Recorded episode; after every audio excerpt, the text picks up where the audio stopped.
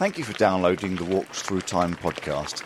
In this edition, we join the Kenley Revival team for a guided walk around the airfield, RAF Kenley, which is still an active airfield. Although these days, rather than fighter aircraft, it's gliders, much more peaceful and quiet, and anyone can go for a walk around. Originally recorded as part of the Wings Museum podcast, this walk is entitled Voices from the Past. My name's Linda Duffield. I'm Legacy Officer for the Kenley Revival Project, and welcome along this evening. We're just going to be looking at quotations from memoirs and biographies, autobiographies from the service personnel that served here during World War II. Kenley has been an RAF station now for 102 years and it is still an active airfield, which is why we have the fence there.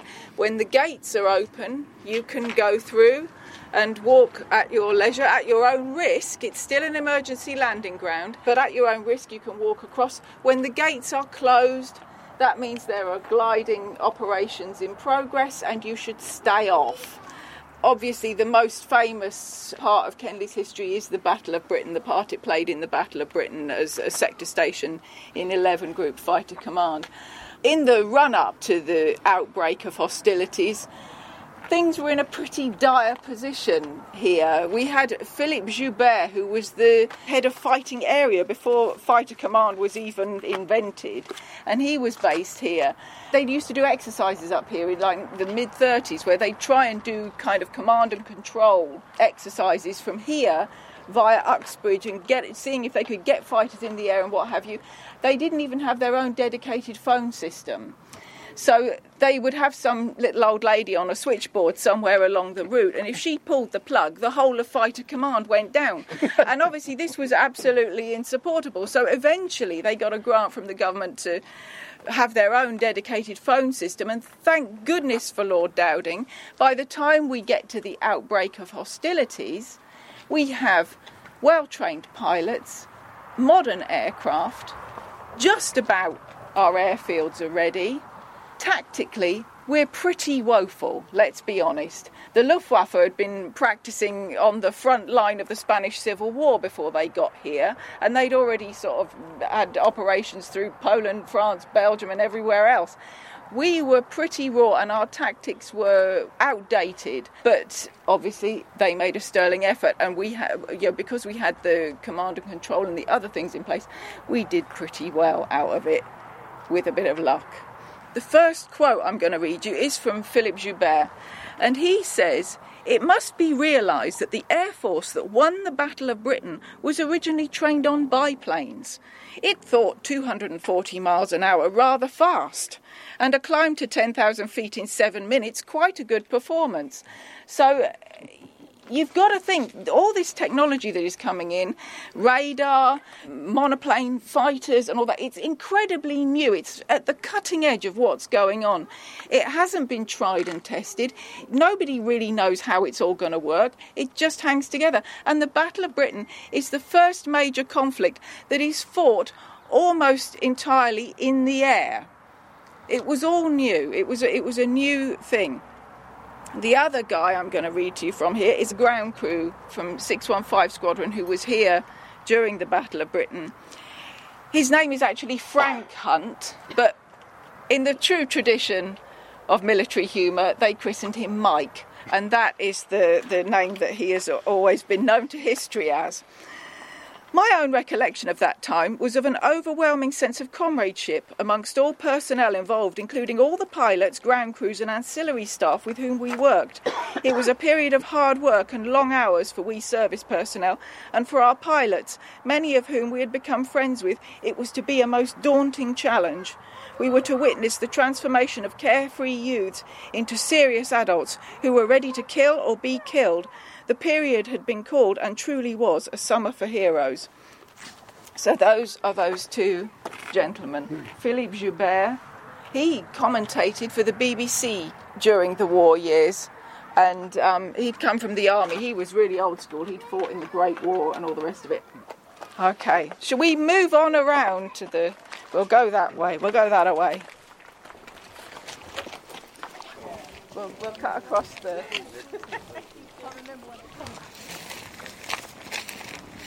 It's a nicer breeze now. It is lovely, isn't it? Just, I love this time of the evening up here. I'm just hoping we can get round before it gets dark. That's my only thing. I just want to get get back to base before we end up really stabbling around.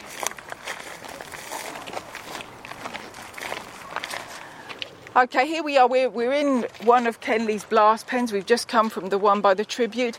The blast pens, the Perry, and quite a lot of installations for storing ammunition, fuel, oil, and so on and so forth were put in literally in the last few months before the breakout of hostilities. The airfield was closed, and all this concrete runways and everything were put in at the express orders of Lord Dowding. Kenley had been out of action in a couple of winters prior to the outbreak of war, and Dowding realised that Kenley was of such strategic importance that that would not be able to be allowed to happen. So he ordered that the runways were concreted, that the Perry was put in, and that 12 blast pens were put up around the edge. Obviously, the idea of a blast pen is that you disperse your aircraft around the airfield rather than keeping them all in a hangar where one hit will finish the whole squadron if you disperse them around, it's less chance of them being hit, and the earth revetments will protect them from blasts coming from the side. Some of them still have their central spine walls, which protect the aircraft. If one is hit, then the, it won't start a chain reaction onto the other one.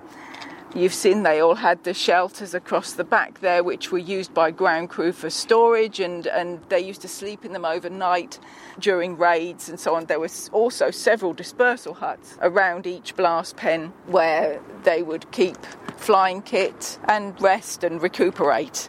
I sort of wanted to talk here about the hardest day. We had the commemorations on the 18th of August this year, and we, I expect some of you were up here for the fly past. Um, yeah, it was lovely, wasn't it? That, also known as the Sunday lunchtime raid, came after a sort of period of ominous quiet while the Luftwaffe kind of figured out what to do after Eagle Day, after Adlertag had, had failed. They weren't really sure what they were going to do, so they launched this massive attack on the 18th of August. Three major assaults and lots of smaller actions. It's called the hardest day because the most aircraft were damaged that day. It's not the most personnel lost people are arguing about whether it's the hardest day or not to this day. But about 100 German aircraft were lost and about 136 British aircraft were lost. So there, it was a day of great losses all round.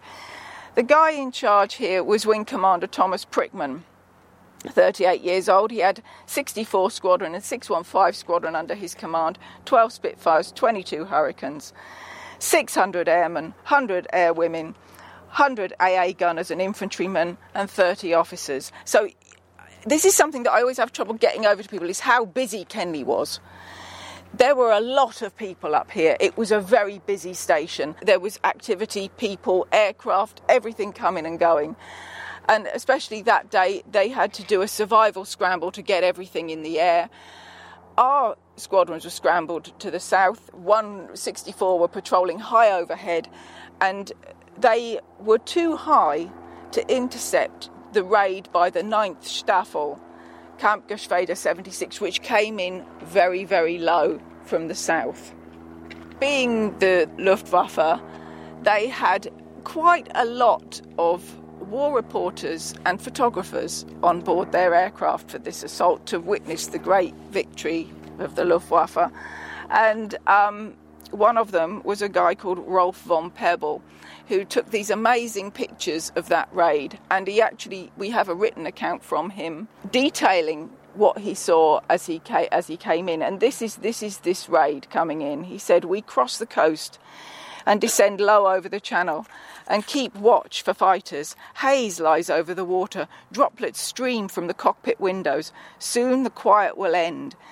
We see the coast shimmering through the fog, ascend a few metres higher, and then the English coast becomes clearly visible and very close. I photograph what I can. 600 metres to the left are two early warning boats which we leave alone. They signal us, and when we don't reply, we assume they're sending a radio report notifying their flak batteries of uninvited guests. We are already over steep cliffs. Now it can begin. That is the approach to Kenley. And there's a lot of witnesses down there on the coast that watch this raid come in very, very low. This is Margaret Birch. She said, We just stood and looked down on the. She's looking down on them, they're so low. We stood and looked down on the pencil like planes creeping along the South Downs, with the South Downs as a backdrop. They were in sight for about a minute. No markings were visible, but there was something sinister in both their appearance and behaviour. And I think this is the, the quote that I've got from probably about the most famous person. This is Virginia Woolf, an extract from her diary from the 19th of August. And she says, Monday, 19th of August, 1940. Yesterday, 18th, there was a roar. Right on top of us they came. I looked at the plane like a minnow at a roaring shark. Over they flashed, three, I think, olive green. Then pop, pop, pop, German. Again, pop, pop, pop over Kingston. Said to be five bombers hedge hopping on their way to London, the closest shave so far. And in fact, they were machine gunning the high streets and everything as they came up, following the railway line to Kenley. So, how many German aircraft were in? Only nine. Nine. Only nine. And that they, the thing is, there was supposed to be a raid coming in, a large raid, a high altitude raid coming in, that was going to flatten the airfield before they even got there. But because of a haze over France, they had a job assembling their formations and everything, and they were de- delayed only by about five minutes. But it gave a chance that the, the 9th Staffel got over the channel before them. They were expecting to come up over the hangars there and find Kenley in flames already. And in fact, they found the airfield completely intact and all guns trained in their direction because the K3 observer station down at Beachy Head, the Royal Observer, well, they weren't the Royal Observer, the Observer Corps had already alerted Fighter Command that they were on their way. So and there, they, there were just nine bombers. There were just nine, nine. for that raid five minutes bombers. after they came over. There were no fighters. Were... Yeah, they, they, they, didn't have a fighter escort, I don't think. The larger raids that came after did. I may be wrong about that, but I think the larger raids that came after did. But the the Ninth Staffel came on their own. They were they were a cracked low level bomber they squadron from somewhere in France. Yes, they? Cormeilles-en-Vexin. Yeah, just north of Paris. So the main target was Kenley. It for wasn't. This, it wasn't raid. London. No, no, no. They, they, wanted, they, were they were trying to knock out fighter command. Yeah, they okay. they were targeting the, the sector stations, Biggin Hill, Kenley, Hornchurch, North Weald. They thought Ford and Thorney Island were were RAF fighter stations, but they only had very high level reconnaissance photos to go from. Mm-hmm. So they'd seen single engine aircraft on the tarmac at Ford and Thorney Island and thought they were fighter stations. They weren't and they also went for the radar station at Poling. So okay. um, yeah, that was yep. that was what they were after. Yeah. Should we should we move on? Can I just point yes. out this road was closed during yes, that time because there's pens indeed. on the other side. There are, yes, there yeah. are indeed, sir. They're, they're, they're, they're, on private land now, but one of them still has its spine wall, and I think it's pretty intact. Mm-hmm, okay. So yes, they are. There are still pens on the other side of, of Hayes Lane, and Hayes Lane certainly was shut for the duration of hostilities. I was uh, around here at that time. Yes, mm. yeah. You, you, can tell us then. You can, you can, you can do us. So you remember it all then? Oh yes, I remember it all. We're going to go around the back here and go and sit in front of the. the um... So presumably you were quite a young man at the during yeah, the war. yes. Well, actually, my cousin, who was 15 years older than me, by the name of William Hatley, was actually here on that very day. All right. Yes, and uh, he was sent to the Far East. and uh, uh, after that time, mm. he was in the Royal Air Force, uh, ground crew, and um, my father was also in the Royal Air Force for the whole of the war. And believe it or not, when I was 18, I was called up under the National Service, yeah. and I served a bit longer than that. And I was also posted to the Malayan emergency, right. as it was called. Mm. Yes, it was called an emergency because um, rather than a war against the Chinese cham- communists, because the insurances on our property there would be invalid. All right. but we got a campaign medal. wants to come along a little bit, come, come round and, and, and spread out and what have you. This is our rifle range. It was absolutely vital. Shooting, obviously, is, is a vital skill in wartime, and this is a small arms 50 yard range. It would have had the targets where you can see the lump in the ground, and there was obviously sand all along there to catch anything that went astray. There were still bullets lodged in the wall up there, and I think generations of school children around here have delighted in sifting through the sand there. Certainly, my son has had a, a, good time. But be very careful. Whatever you find in the ground here could well be live. So, um, yeah, watch yourselves.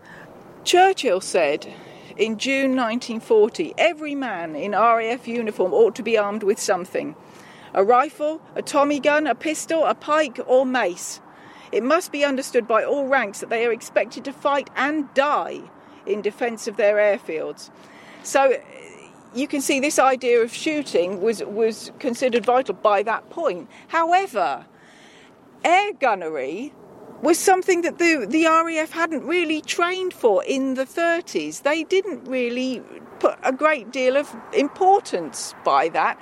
They were all thinking more about formation flying and, and beautiful aerobatics and the air pageants at Hendon and having their wives and girlfriends down at the weekend and everything. It was, you know, they used to say it was the greatest flying club in the world.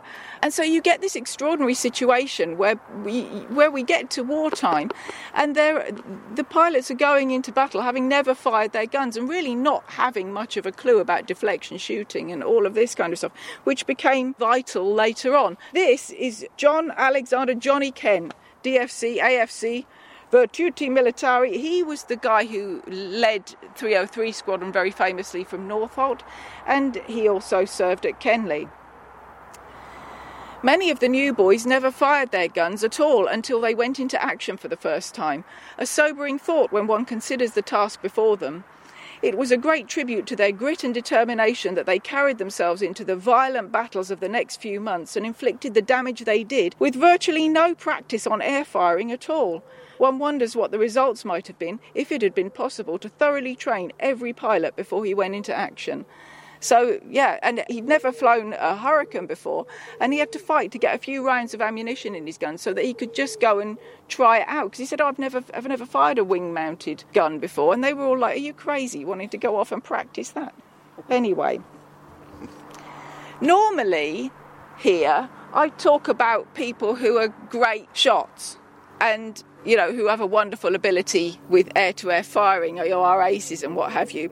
Today, I'm going to talk about someone who really wasn't much of a shot at all, to be fair to him, which is Batchy He served here in the 30s and he came back again as station commander during the war years in 1942.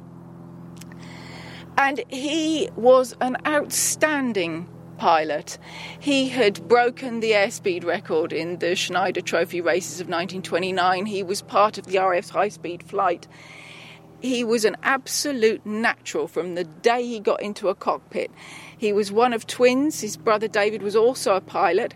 And Dowding met them when they were 10 years old and met them later as they came through Cranwell and what have you. And Dowding said on the Atcherleys, he said, I regarded them as eccentric geniuses, and I was always glad to have either or both of them under my command, which is pretty good going. However, Batchy's a really great pilot, right? He's a fantastic pilot. He comes here as station commander and he had his own personal Spitfire, but he wasn't au fait with them. He hadn't had a lot of hours on Spitfires. His days were the biplane days. And he had absolutely no experience of air to air firing at all. However, he did decide he was going to have a go on his own. Owen Hardy of 72 Squadron says on the particular day we were returning from the sweep in which Kenley Wing also took part, Batchy decided he would take on the Luftwaffe all on his own with a little bit of help from the operations controller at Kenley. And he says Batchy was a wonderful pilot, but clearly the game he was now playing was out of his league in both age and experience. This is Batchy Atcherley's own account of what happened on the 26th of May 1942 when he went out on his own and decided he was going to have a pop at the Luftwaffe. I was just starting to orbit to the right when I caught sight of a Focke-Wulf 190 right behind me and two others a bit further back and above. I was too late. I started an immediate turn in the opposite direction, but was cold meat. I heard his cannon strikes and saw my dashboard splinter. For an unconscionable number of seconds, I seemed to be receiving the full blast of four cannons. I saw everything and heard everything, but in the excitement of the moment, felt nothing, although in fact I was hit down my throttle arm by an explosive shell. The armour plate behind my seat made a noise like a drum, but gave me full protection. The engine packed up. The cockpit started to smoke, and I soon had no control with my elevators. My wheels dropped as my hydraulics packed up, and the aircraft turned into a right hand spin. I realised I'd have to bail out and tried to send a mayday call, but not surprisingly, my radio was hit. I slid back the canopy, unstrapped myself, and tried to raise my trunk to get my head and shoulders out into the slipstream. To my concern, I was held a few inches from my seat by some unseen obstruction. I tried repeatedly, but of no avail, and I forlornly came to the inevitable conclusion that I was for it. So he managed to free himself from the cockpit and got kind of blown out and found himself sitting on the wing. Rather extraordinary, and then was thrown backwards and collided with the tailplane. He managed to escape, came down on his parachute into the channel, and he was rescued. Pieces of shell had torn through his shoulder, down his left arm, and ripped the flesh from a finger. He was treated at Dover Hospital and then he underwent surgery at East Grinstead. Years later, through a conversation with uh, W.G.G. Duncan Smith, another aspect of the story came to light involving David, his twin brother. He said, A strange thing happened that day. At the precise moment when I was hit in the arm, my brother David, who was sitting in his office at Fairwood Common, shouted to his adjutant to get through to fighter command and ask the duty controller in the operations room whether I was okay. He was told that, as far as was known, I was in the pink at Kenley minding my own business. Find out for sure, my brother insisted. I think Group Captain Atcherley has had a serious accident and hurt his arm rather badly. Twenty minutes later, the sector controller at Kenley telephoned David and told him I was overdue, missing from a reconnaissance flight over the channel. So, another little weird twin moment. David was killed flying a jet in the 50s. Richard Batchy actually survived the war and died aged 66 in Aldershot. Shall we move on?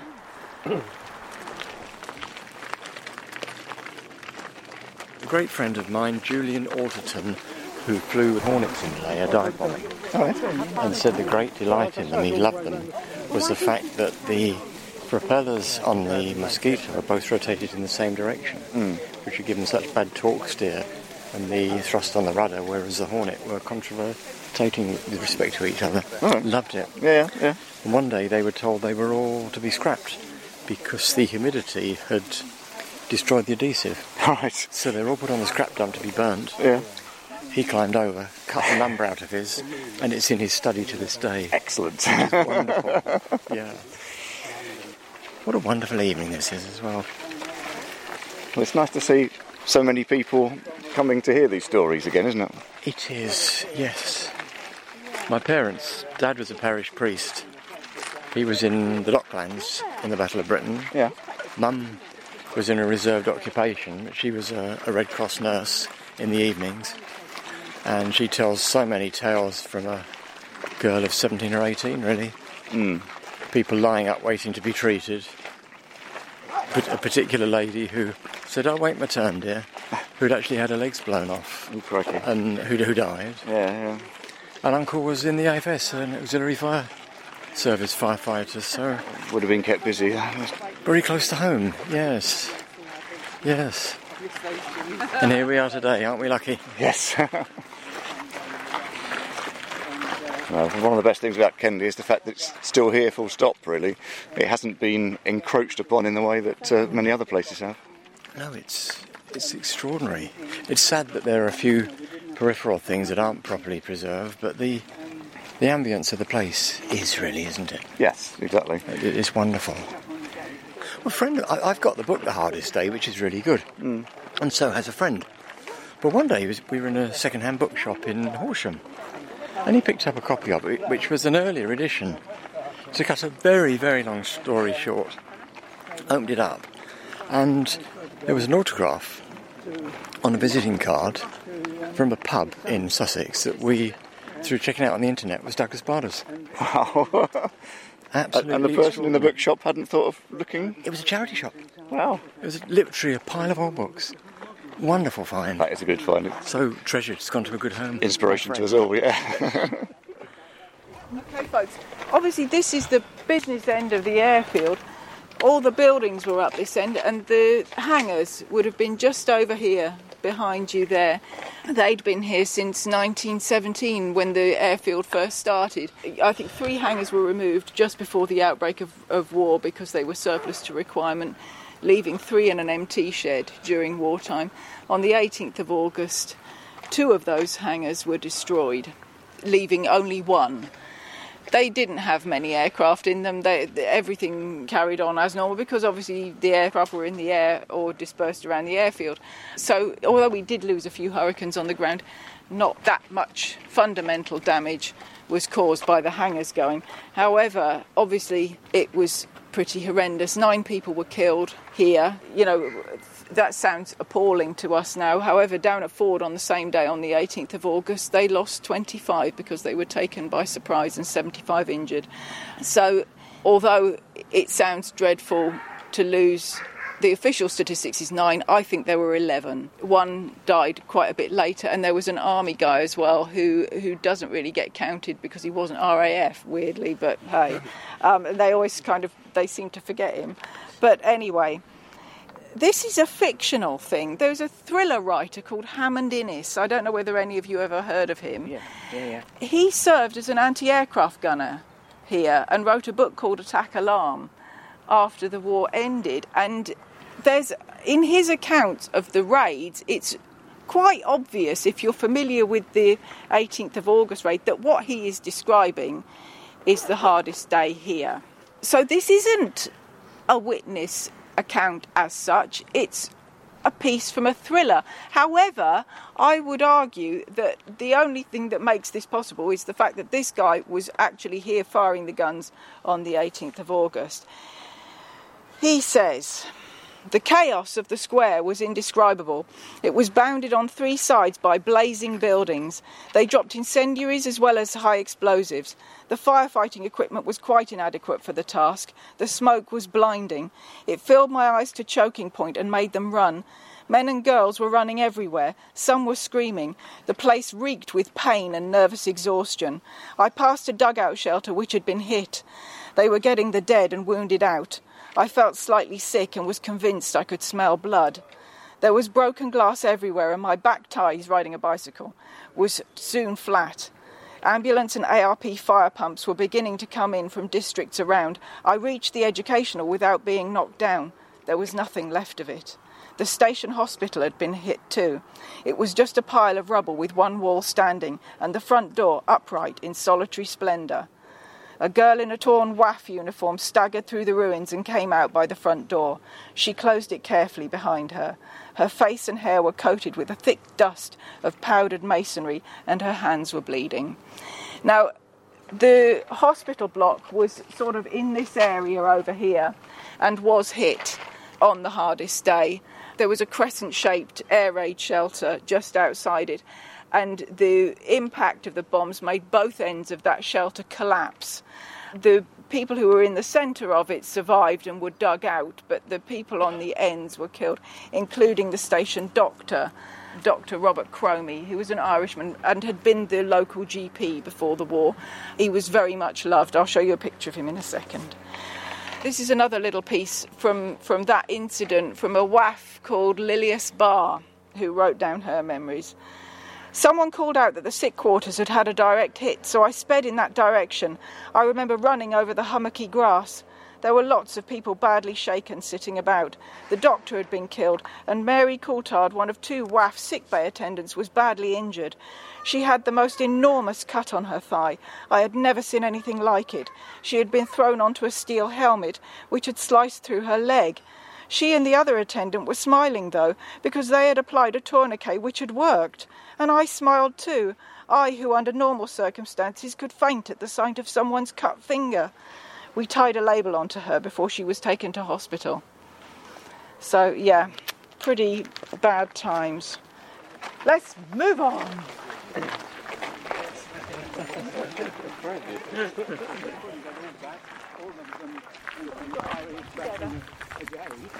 Okay, this is a very short one. I know a lot of you will know Victor Beamish Avenue, and I always hmm. stand here and talk about Victor Beamish. He was an Irish pilot, very much loved by those who served with him. He was killed in March 1942 while he was station commander here. This is sort of surmise and hearsay, but there were a lot of question marks about overclaiming during the time that Paddy Finucane was here, another great Irish ace. And some sources think that Victor Beamish was brought in to find out whether the claims could be authenticated or not, whether they were legitimate or whether they were just spurious. Victor Beamish was a sportsman, a rugby player. He, he was one of four very butch Irish brothers who were all in the RAF. All of them were pilots except Cecil, who was a dentist. Um, when Victor Beamish was killed, it was a real shock to the whole station. And this is the shortest quote I'll give you on this on this thing. But Victor Beamish once said, "I cannot send these boys to do anything I wouldn't do myself." And he insisted on flying when he should have been. He was old enough that he should have been flying a desk. You know, he shouldn't have been in the air at all.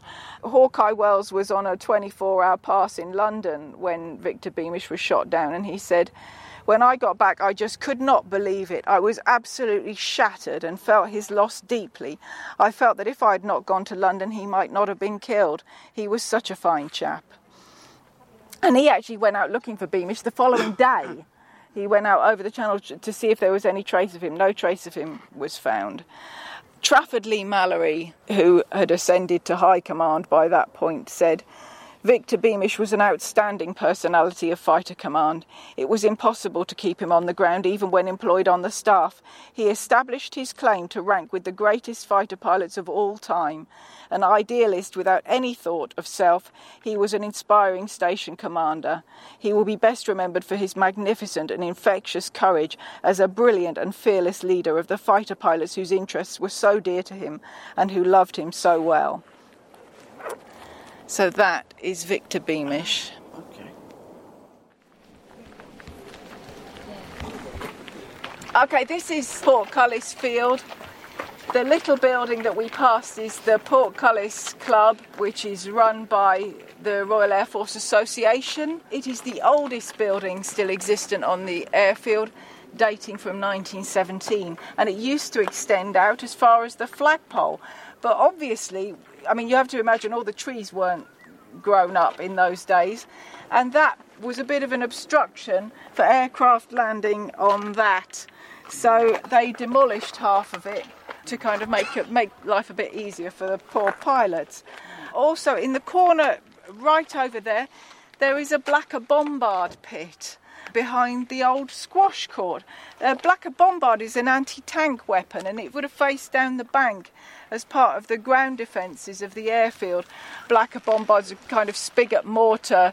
They were invented in the 30s and no one had taken much notice of them until they found every anti tank gun left in France, and then they put them into quick production at the behest of Churchill. But I want to talk about the squash court, which is still standing and over in that corner there. It became very important in 1943 because concerns were raised about the fitness of the airmen serving at Kenley, who were having a rather cushy life of it, let's face it.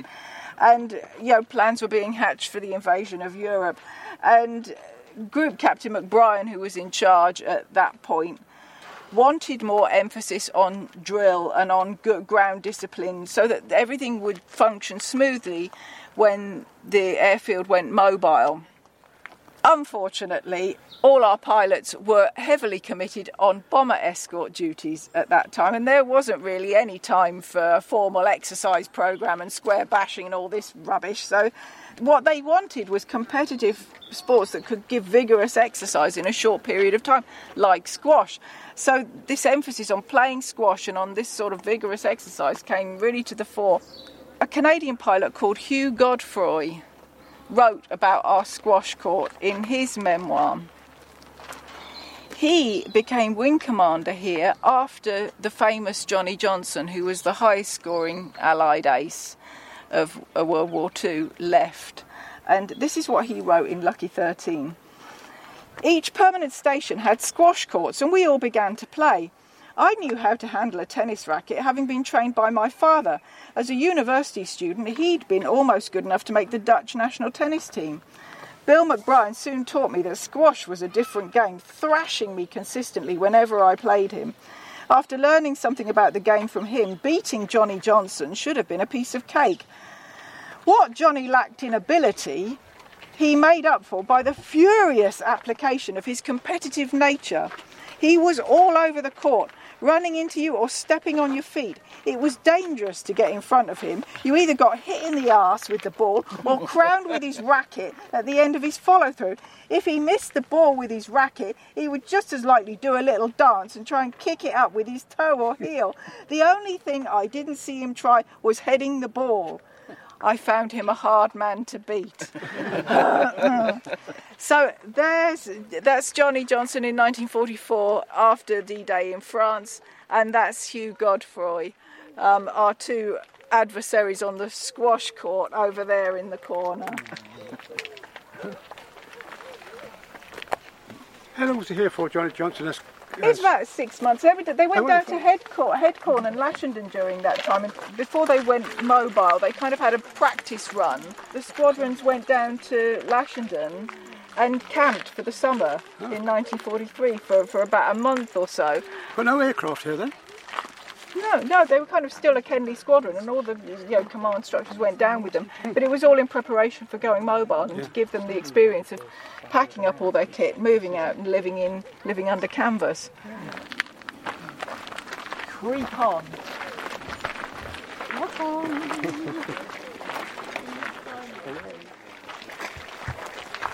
it was a beautiful 1932 officers' mess. Currently, uh, in the process of being redeveloped. The plans look great, but as you can see, it has suffered several catastrophic fires and it is a grade 2 listed building so i'm a little bit sore about that i have to say Can I make a point there? yes of course With regard to officers' mess, yes um, not all of the pilots were commissioned officers. No, they Some were just sir. sergeants. Yes, they were. And at age and, and the age of eighteen and so on. Yes, yeah. absolutely, Yeah. absolutely. And the, and the thing is, not everybody was accommodated in there. There were billets in private houses that had been requisitioned and evacuated all around the neighbourhood. I've met so many people who, who own houses around here, and they go, "My house was used as billets by Canadian pilots during the war," and I'm sort of like, "Yeah, your house and everyone else's house, sweetheart." I'm going to leave you in the hands of Art Sager, who was a Canadian pilot with 421 Squadron in 1943. He worked for a university. He was an actor. He was a journalist. He what Art Sager didn't do, don't bear thinking about. Anyway, this is his arrival at Kenley, and it's our officers' mess. I thought I was in heaven when I woke up that first morning at Kenley.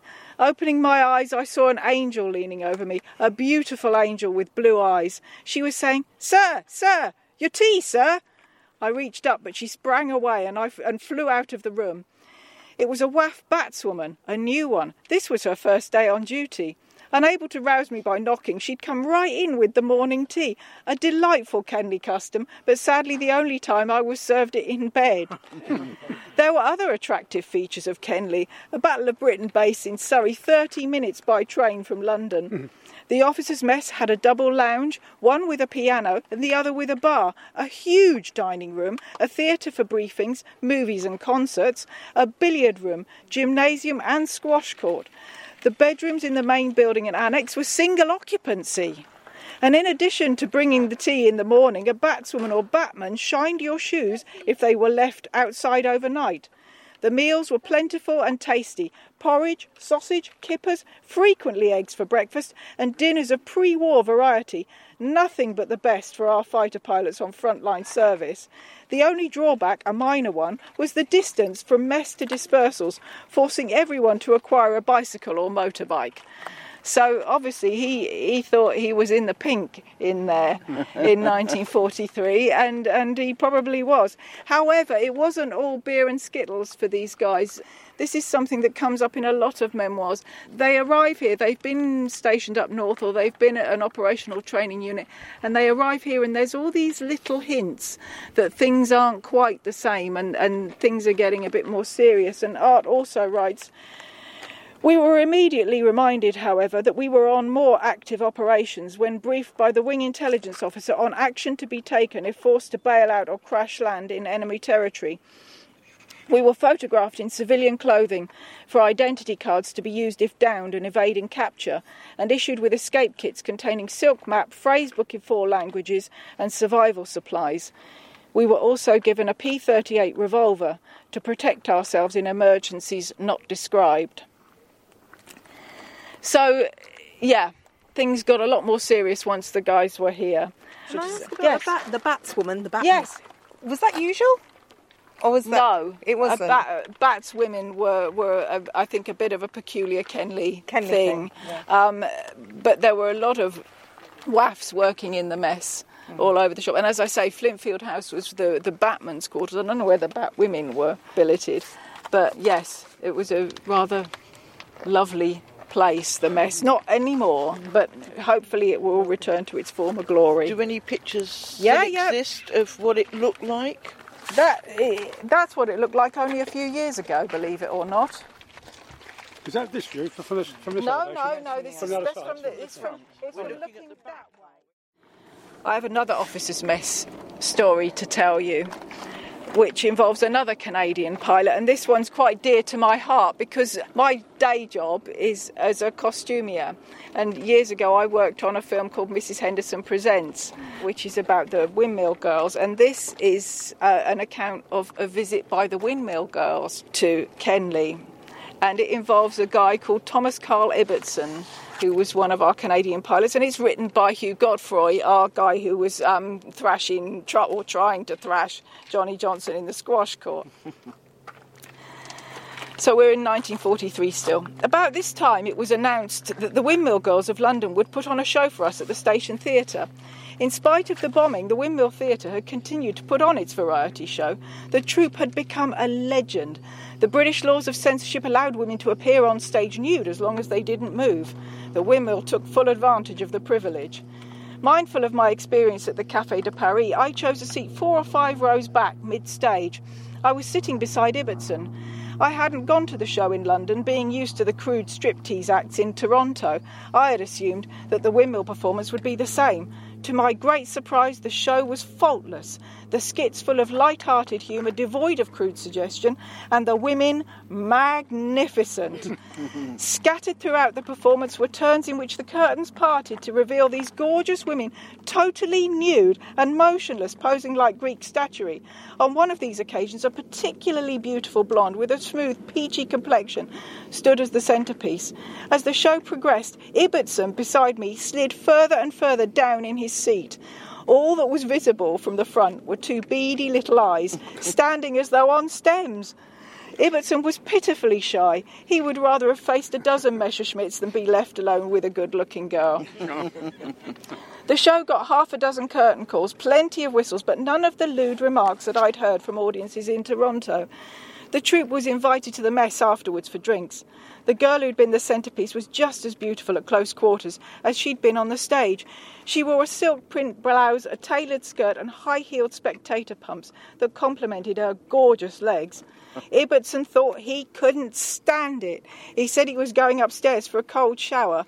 But his self appointed protector, Westhaver, refused to allow it and got him a double scotch to quiet his nerves. By the time the second drink was coursing through his veins, he was malleable, and we marched him up to meet her. She caught on at once, and to the delight of the assembly, began to tease him. Given a chance to talk to these girls at close quarters, we quickly realised they were fine people. They were a dedicated group of professionals with social graces to equal their looks. Knowing the pilots, I couldn't help but worry that somebody would make a suggestive remark. Nobody did. They were all on their best behaviour. The troop left as a body, having earned the respect of everyone. Poor Ibbotson didn't have long to think about his blonde bombshell. A short time later, on a dark and rainy night, he died by the side of the road in the arms of his friend Westy. He had been crushed beneath his overturned jeep. This isn't quite true. Thomas Carl Ibbotson died after emergency surgery in 14 Canadian General Hospital near Redhill. He was stationed at Redhill at the time and he had a crash between Nutfield Ridge and the airfield. He took a corner too wide and an oncoming jeep ran into him. He was still alive. He died at 3 a.m. the following morning, and Westhaver couldn't have been by the side of the road with him because he'd already been killed in action himself. Hmm. Ibbotson was, by all accounts, he wasn't a reckless guy. He was very sensible and definitely officer caliber. He'd already graduated as a pharmacist before he even joined the Royal Canadian Air Force. And I've been through his training records, and all of them attest to what a sensible and decent bloke he was. This is Thomas Carl Ibbotson. That photograph was found in his brother's logbook. His brother was also a pilot, and that was found in his brother's logbook. Well, that was a very easy target for the bombers to follow. Okay, now I'm going to stop you all again. Kenley's original ops room ah, was just in here. It was a single story sort of bungalow type building with an earth revetment around it. I think people were always quite surprised about how vulnerable it was. I think everyone was expecting a subterranean bunker, and there was just this little one story building there. And we have got accounts of a visit by German dignitaries just before the outbreak of war, and they showed them everything. but luckily, they didn't show them where that flipping ops room was. But to explain the whole business of the ops room, I'm going to leave you in the hands of Joyce Millard, who was an RDF WAAF. We often talk about unsung heroes. I think those girls really were unsung heroes because I meet quite a lot of people who study these matters quite closely and they've never heard of them. Each station had three RDF little towers down towards the coast and around the coast that had equipment on which could triangulate by radio signals the position of a pilot in distress. And they just used to sit there in these towers on farmland on their own, listening for mayday calls. And they saved so many lives. And bless her, Joyce, who was one of Kenley's WAAFs, wrote a book where she kind of traced through what had happened to all the pilots whose mayday calls she'd picked up when she was sitting in her tower. But here she is. This is her description of the ops room at Kenley. Since the outbreak of war in 1939, the Air Force, in its wisdom, had been acquiring premises in and around Kenley, and many RAF staff were being housed in requisitioned civilian billets scattered over a wide area, a precautionary measure against possible loss of life of skilled personnel from air raids when concentrated in one place. A shop in the main Caterham shopping area was already being used as a mock operation room for training ops staff, and this became temporary accommodation for Kenley Sector Ops Room, while the more permanent premises of the Grange at Old Coulsdon were being suitably converted. It was from the temporary Caterham shop premises that RAF operations were controlled during the crucial months of August and September 1940, at the height of the Battle of Britain. Air Chief Marshal Dowding, Lord Beaverbrook, and Winston Churchill were among those who visited at various times to observe firsthand the progress of the battle. Passers by doing their shopping would have been very surprised had they known what was going on behind closed doors in Godstone Road. So, on the 18th of August raid, the ops room wasn't hit, but all the communications to it were knocked out except one phone line. And they realised that they really had to do something about it, and the situation couldn't continue. So they moved over to the temporary one that they'd set up in the butcher shop in Godstone Road, which was right over the GPO main telephone cable, so it was easy for them to use that. And then by December 1940, it was at the Grange in Coulsdon. There's a plaque up on the wall. There's a plaque on the wall at the shop in shop. Godstone Road, yes. So Joyce says some WAAFs were being posted to direction finding stations right away, but I was rather pleased to be staying and working at the Grange to learn a bit more about the ops room procedure. I reported for duty the next morning at 7:30 hours and became part of B crew. The Ops Room complex was spread over an area around Old Coulsdon. The nearby golf clubhouse had been commandeered, and that was our mess, where we ate and where dances were held. There was a NAAFI within the golf course grounds, and our billets were requisitioned private houses in an unmade up road alongside and overlooking the golf course. The orderly room was in Coulsdon Court Road, and the whole establishment was known as Sea Camp.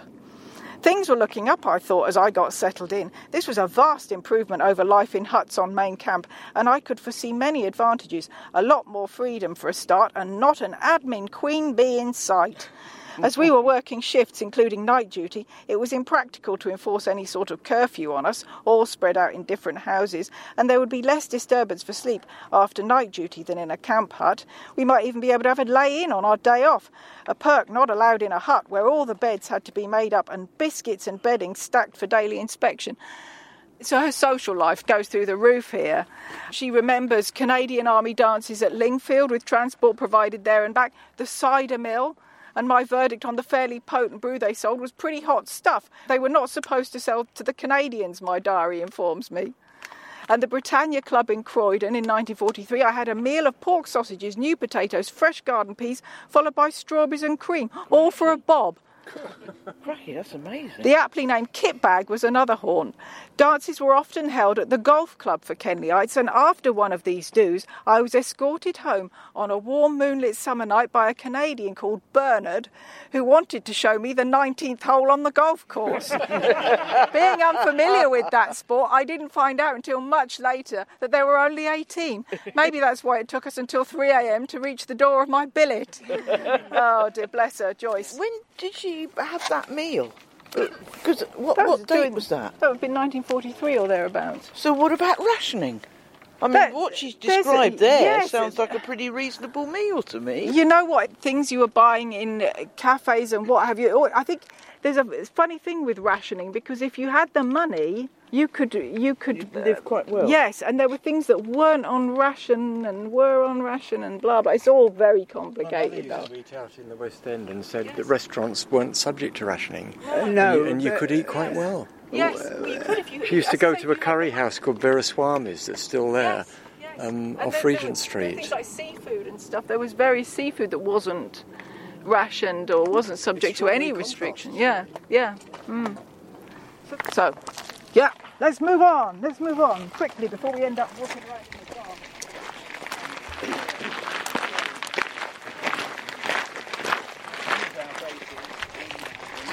This is a very, very unusual survivor here. This blast pen has its original central spine wall, and it's the only one on the airfield that where that central spine wall is original. The one at the tribute was reconstructed a hmm. couple of years ago. There's been restoration work done on the brickwork on this one, and it hasn't been entirely successful, but we are working on it. After extensive tests of mortar and brickwork that I won't bore you with, it's all going to be redone next summer. So we're hopeful that we'll have a better result second time around than we have the first time around. I'm going back to Art Sager again with this business of waiting for scrambles and sitting at dispersals and, and all of this stuff. Art Sager said the waiting between briefing and takeoff was the most edgy time, at least for the first shows, and to keep calm, you fussed over your kite with the fitter and rigger. Once you were in the air, you were too busy to be nervous. Ian Gleed, another famous ace of the Battle of Britain period. This isn't written about his time at Kenley. He was actually stationed at Kenley before the war. It was his first squadron, 46 Squadron here at Kenley, flying biplanes, bless him. And he wrote a book in, I think it was 1942, called Arise to Conquer, which details his experiences during the Battle of Britain. And this is what he writes about that horrible, tense moment. He says, Hello, Ops. Yes. How many? Phew. Hells bells. Okay. Super readiness, boys. There are 120 plus. Jesus Christ. Let's go. The boys run to their planes and clamber into the cockpits. Flight, tell my crew to be ready to start up and see that everything is set for a damn quick takeoff. I'll stay by the phone. I lift the receiver. Hello, Ops. A flight. Now it's super readiness. Super readiness, by the way, is when they're actually sitting in the aircraft waiting for the phone call. They're not sort of like lounging around. They're they're actually sitting with the engines running. Hello, Ops. A flight now it's super readiness. How are the plots? They're coming now. I expect you'll be off shortly. I replace the receiver with mixed feelings. The sun seems very warm. I look out of the window. My plane is only about 50 yards away. The grass looks very green now. Oh God, let us be lucky. I sit on the bed. The hut is empty. All the men are out by the planes. The black telephone looks like some evil genius. Why doesn't it ring? Please, God, don't let me get wounded. Hell, let's have some music. I give the gramophone a few cranks and pick up the first record on the pile. Little Sir Echo. The noise rather startles me. The tune conjures up a tea dance in Margate on my last leave. It's a damn good ballroom there and damn good cream cakes. Bring! Hello! Start up! Start up! I scream. Over the wire comes Patrol Portland. You're to fix the escort fighters. I slam the receiver down and run like hell. Ian Gleed was uh, shot down and killed over Tunisia in April 1943. This is a Pickett Hamilton fort, folks. Part of the airfield's defences and would have only been used if the airfield was under direct attack from uh, troop transports or parachutists landing on the airfield.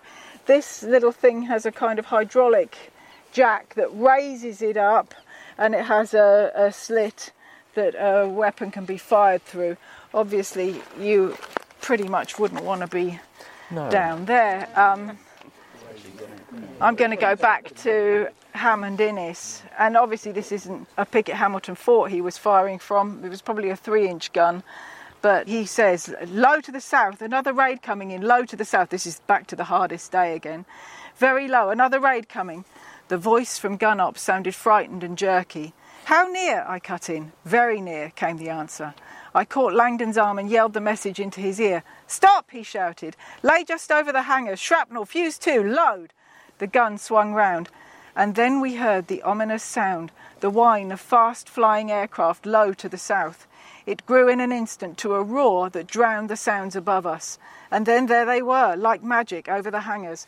Strung out in a single line, they came fast and low, so low that I saw one of them lift his port wing to overtop the wireless mast by the main gates. They were not more than 30 feet above the barrack blocks as they laid their eggs. Wingtip to wingtip they seemed to be. I saw the bombs cascade from beneath their fuselages. Sharply came Langdon's order Fire! And they would have come up from that way, obviously, with the hangars. Uh, Everybody had a good look. I mean, they weren't particularly successful because they always flooded. And I think in 1942 or so, Bomber Command just said, please don't give us any more of these flipping things. And they sort of went out of use. The fighter airfields usually had three. We know of two. So we've got one AWOL at the moment. Uh, but it's very rare to find one still in its original position.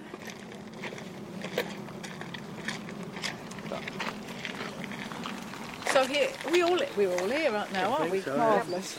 This here behind the fencing, if you want to come and have a quick look at it, it's a pair of upturned sewer pipes that caused a lot of consternation when they were first revealed. People thought they were part of a latrine system or something. Obviously, once they'd been emptied, it became obvious that it was a gun position that had, you know, use what you've got. They had sewer pipes, they let them into the ground, put a gun mount in the bottom, one side for your observer and your ammunition, the other side for your gunner. So it probably would have had a Lewis gun mounted there. There are several of them around the airfield. There's this one up there, there's another two pairs of them over the other side of the airfield on Whyteleafe Bank as well.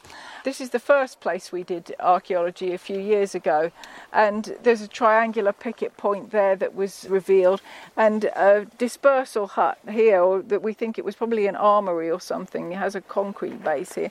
There would have been a firing range over here as well, very close to that house, in fact. But they've always called this hut the Canadian hut, and it always, you know, I always think, well, why the whole station was Canadian from 1942 to when things shut down in 1944. So it was all Canadian. So I don't know why that one is particularly the Canadian hut. But anyway, I'm going to read you a bit from Flying Officer George Aitken's recollections. He uh, was stationed here and flew with the Kenley Wing in 1943.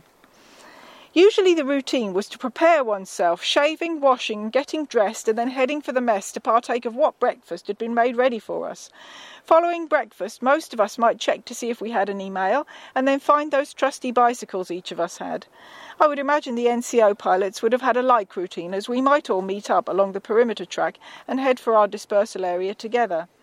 The maintenance personnel always seemed to beat us, and some Spitfires had already been serviced. Of course, they were sleeping over here. Our intelligence officer, doctor, and adjutant, and on some occasions our padre would be with us at dispersal. Our Mae Wests, parachutes, etc., were all kept at the dispersal hut along with our flying helmet and face mask. We would tie on our Mae West, fitting it to an oxygen container that was fitted for just such a test. Some of us might also check the parachutes, making sure that the release pin in particular was not bent in any way that might cause a failure should one have to use it. When I was at Kenley, 403 carried out a number of different operational functions patrols, scrambles, patrols, flight scrambles, escorts, rodeos, sweeps, ramrods, high cover sorties, and circuses. On any operation that might take the squadron over the channel, we would be briefed by the squadron leader in our dispersal, and it was then that we might find out who would be on what type of action and in what position we would fly in the flights. On patrols, we would know before takeoff where we were to patrol, such as Beachy Head, etc.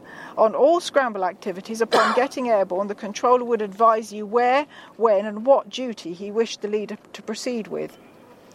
How were pilots assigned the various functions? A good question, and I think it was the squadron leader who chose who was to be in his section, and each of the flight commanders chose who would be in theirs and what position they would fill number two, number three, number four. Since we usually had a full complement of pilots, it appeared to me that they did try and share the various functions fairly. Whilst I was keen to keep the same letter and serial number of the Spitfires I flew, I didn't always keep the position I flew in the flight. Also behind the dispersal hut was a place to take a nervous pee. At dispersal before take-off, or if left behind, i.e., not flying on the sortie, we might play cards or chess, write letters, or catch up on sleep, or if the weather was good, take in the sunshine. It might also be a time for some of us to get to know our ground crew, who were just as keen as us to see the Spitfires return. On one occasion, I'd been left behind, and I watched a perfect landing of an unmarked Spitfire. It didn't head for dispersal, but further along the perimeter track, a staff car seemed to be waiting for the pilot to shut down his engine. Before getting into the car, the pilot took off the helmet to reveal locks of blonde hair. She had flown in one of our replacement Spitfires, a lady member of the Air Transport Auxiliary. So that's George Aitken, he was from Alberta. He tried to get a job in a bank after graduating from school and was told he'd be wanted in the forces, so he applied to be a pilot instead of working in a bank. As for our female members of the Air Transport Auxiliary, one famous Kenley pilot who flew with the Air Transport Auxiliary was Ann Welch. She became very, very famous for breaking the distance gliding record for ladies in hmm. 1961. And she is the lady who is very much responsible for setting up gliding at Lasham. I don't know, anybody who does a lot of gliding is very familiar with Lasham. She describes her first flight in a Spitfire. The Spitfire's delight in flying gave me sheer pleasure. Some aeroplanes are harsh or reluctant, others without character, but the Spitfire was perfect, and when I came into the circuit at my destination, she floated back onto the ground like a feather. As I taxied in, two flights of Spitfires roared into the air to turn south in close formation for a low level sweep over France. Maybe tomorrow mine would be with them. And then a tall Dutch pilot gave me a lift to the watch office on his motorbike. Life was completely wonderful.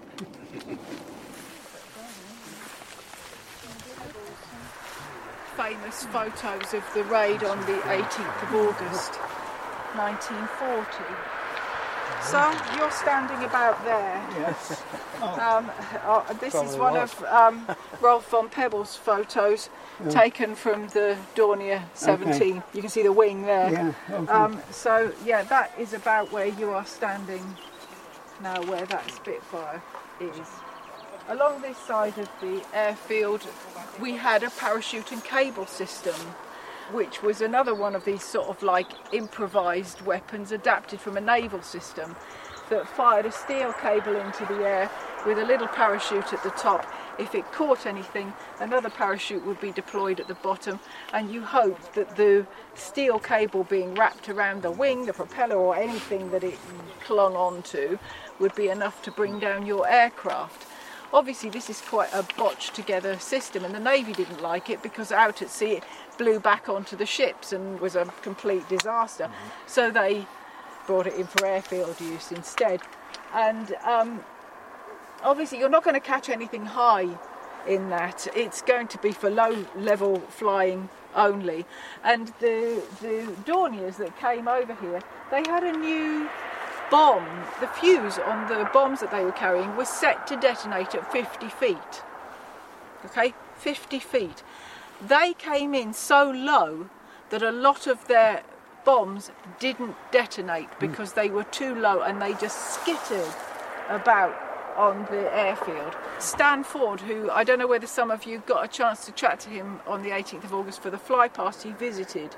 He's 100 this year. He was here for I the hardest day. yeah. Yes, exactly. He remembered seeing the Dorniers coming over and seeing all these bombs skittering around on the airfield, and he just thought to himself, "Well, if one comes towards me, I'll jump over it." and, he, and he looks back on it and says, oh, "I must have been completely nuts." But that was his only thing. He just thought, "Oh, I, oh, if it comes my way, I'm, I'm just going to jump over it, and that's that." So it's an absolutely extraordinary raid. I'm going to read you a little bit more from Hammond Innes, which again has got another weird little parallel between the 18th of August raid. And then the first plane was upon us. At point blank range, Langdon gave the order to fire in the desperate hope that we should score a direct hit. I suppose we missed. At any rate, it swept unfalteringly over us, its great wingspan casting a shadow over the pit that seemed to me like the shadow of death. I could see the pilot sitting woodenly in his cockpit. I saw his teeth bared and thought it must take nerve to do what he was doing. As it swept past, a little line of jumping sand ran across the top of the parapet. The rear gunner was firing at us. I ducked. But just before I ducked, I saw the Bofors on our side of the drome open up and fire on the plane. Its little flaming oranges streamed towards it, and then one hit and another, bursting along the fuselage. The great plane staggered and then crumpled up and plunged towards the earth. I didn't see it crash. By this time, the next plane was over us, and the rear gunner was pumping a stream of bullets into the pit.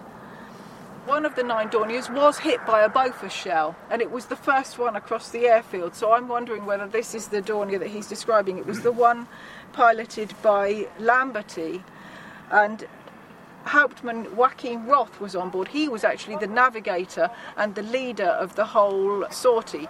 So that is the one. It got hit through the wing by a Bofors shell, and uh, it went through the fuel tank and started a fire.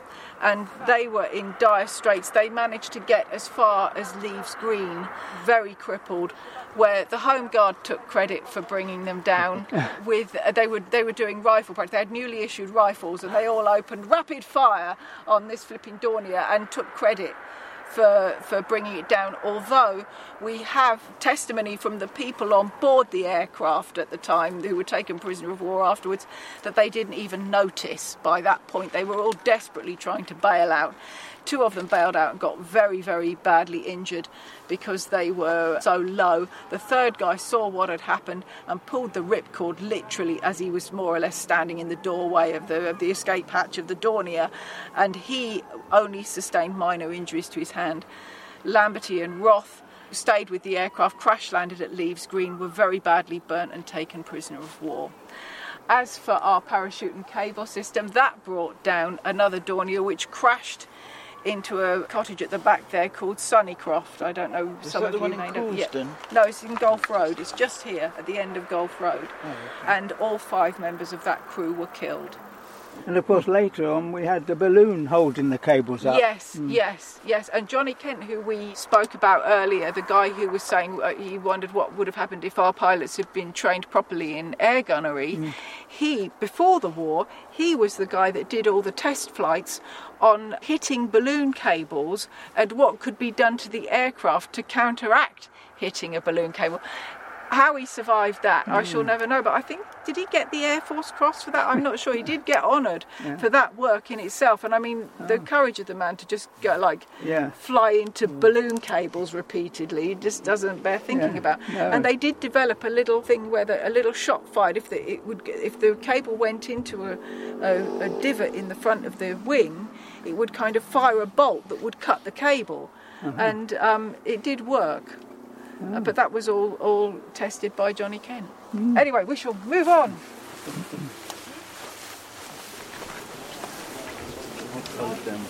Are we all here? Obviously, here we are, we're back at the tribute. This is our tribute to the servicemen and women who served at Kenley. It's not a memorial as such, it doesn't list any names. It lists the squadron numbers and where they came from, and it commemorates everybody that served here. And I suppose, as we're sort of just doing World War II today, I'm going to finish with what was going on here on D Day. By the 6th of June 1944, Kenley was really a backwater. Our last fighter squadrons had left sort of between the 18th and the 20th of April 1944. They'd flown out and they were all down at Tangmere awaiting the call that D Day was going to happen. So I'm going to read a few little bits from 403 Squadron's diary, their operations record book. RAF operations record books can be quite dry affairs, affairs, but the Canadian ones are quite personal. Sunday, 4th of June 1944. The big day must really be at hand because we woke up this morning to find that all of our kites had been painted with black and white stripes. No flying at all today, but we did have a gen talk by the intelligence officer pertaining to D Day. Monday, 5th June 1944. We certainly feel that great happenings are in the offing as tonight we are all confined to camp. And sure enough, we all attended a gen session with all the pilots of 126 or 127 airfields at the mess at 126. The long awaited big day is here at last. And then Tuesday, 6th of June 1944, D Day. At about 6:30 hours this morning, the wing, including our squadron, was on its way, and what a show! It was almost beyond description. Boats of all shapes and sizes, destroyers standing off from the shore and pounding away at Hun positions and giving covering fire for the landings. Our second show, at 12 o'clock, was quite uneventful. No Huns were seen, and our landing forces seemed to have made very definite progress. Those guys had been stationed here for more or less the whole of 1943, and there they were. They were at Tangmere. They obviously went to the advanced landing grounds in France after that and continued the chase through Europe. This is the last set of stuff that I'm going to read you, and I don't know who wrote it. It was Kenley's station commander during June 1944. I don't know what his name is. I've got his signature on the flipping document and I can't read it, and it's so frustrating. I'm just going to read it because it is it, cracks me up every time I read it, but it, and it's it's very funny. I don't know whatever. Anyway, I'll let you make your own mind up. 6th of June 1944. Known officially as D Day, on this Tuesday was launched the invasion of Europe from the west. Evidence of abnormal activity was provided by the almost ceaseless passage of large numbers of aircraft over the aerodrome throughout the day. So we got this, he's completely detached from the action now. They're just sitting here cleaning up the airfield after all the action that's happened in the previous years, and they're watching it all go by. However, they've got a new menace to deal with. 15th of the 6th, 44. At about 23:58 hours, the first flying bomb was introduced into this neighbourhood. 16th of the 644. Flying bombs or bugs doodle continued to pass over or prang into the surrounding districts. By the end of the day, the bits and pieces being brought into the station gave rise to hopes by the salvage section that all previous records for scrap metal might be exceeded. 22nd of the 6th, 44. 500 personnel of 5351 Airfield Construction Wing arrived for the purpose of installing balloon sites, followed by personnel of the RAF Construction Company Royal Corps of Signals. 23rd of the 6th, 44. Station Flight Biggin Hill arrived on attachment on account of encroachment of balloon barrage on that station. It may not be out of place to record here that the news that our famous and much advertised neighbour had been afflicted with a new type of pest known as the balloonatic and that it had fallen from its pinnacle to the low level of a balloon centre was received on this station with ill concealed humour. This humour was Boojumistic and snarkish in the manner of its disappearance, for on 24th of the 6th, 44, a laconic signal announcing the limits of the balloon barrage was received from higher authority on this unit. An equally laconic plotting of the coordinates on the map by the CO served to quicken considerably our interest when it became horribly clear that we also were to be engulfed by the surging tide of jelly bags. At about 1845 on this fatal Saturday, the first of an incredible number of these monstrosities ascended lousily into the sky in a position uncomfortably near the officers' mess, and by the end of Sunday, the 25th, 6th, 44, the ambient air was bespattered with a bevy of bloated bladders which floated with bovine content and cat like detachment in the heavens. As a result of this bladder disease, station flight Biggin Hill moved to Redhill and 1004 SWHQ to Gatwick. At approximately 9-10 hours, a flying bomb pranged among requisitioned properties just south of the camp, doing considerable damage to houses and rendering the camp cinema unserviceable. The history of this unit for the remainder of the month consists of bladders, bladders, and still more bladders. Surely, never since that long forgotten dawn, which revealed for the first time the existence of the North and South Downs, can so evil a blight have settled over the southeast counties. and that is the last wartime entry in Kenley's station diary.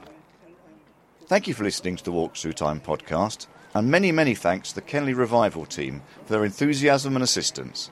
And can I also point you towards their fascinating website, kenleyrevival.org, where you can find details of forthcoming events that they run and other walking tours.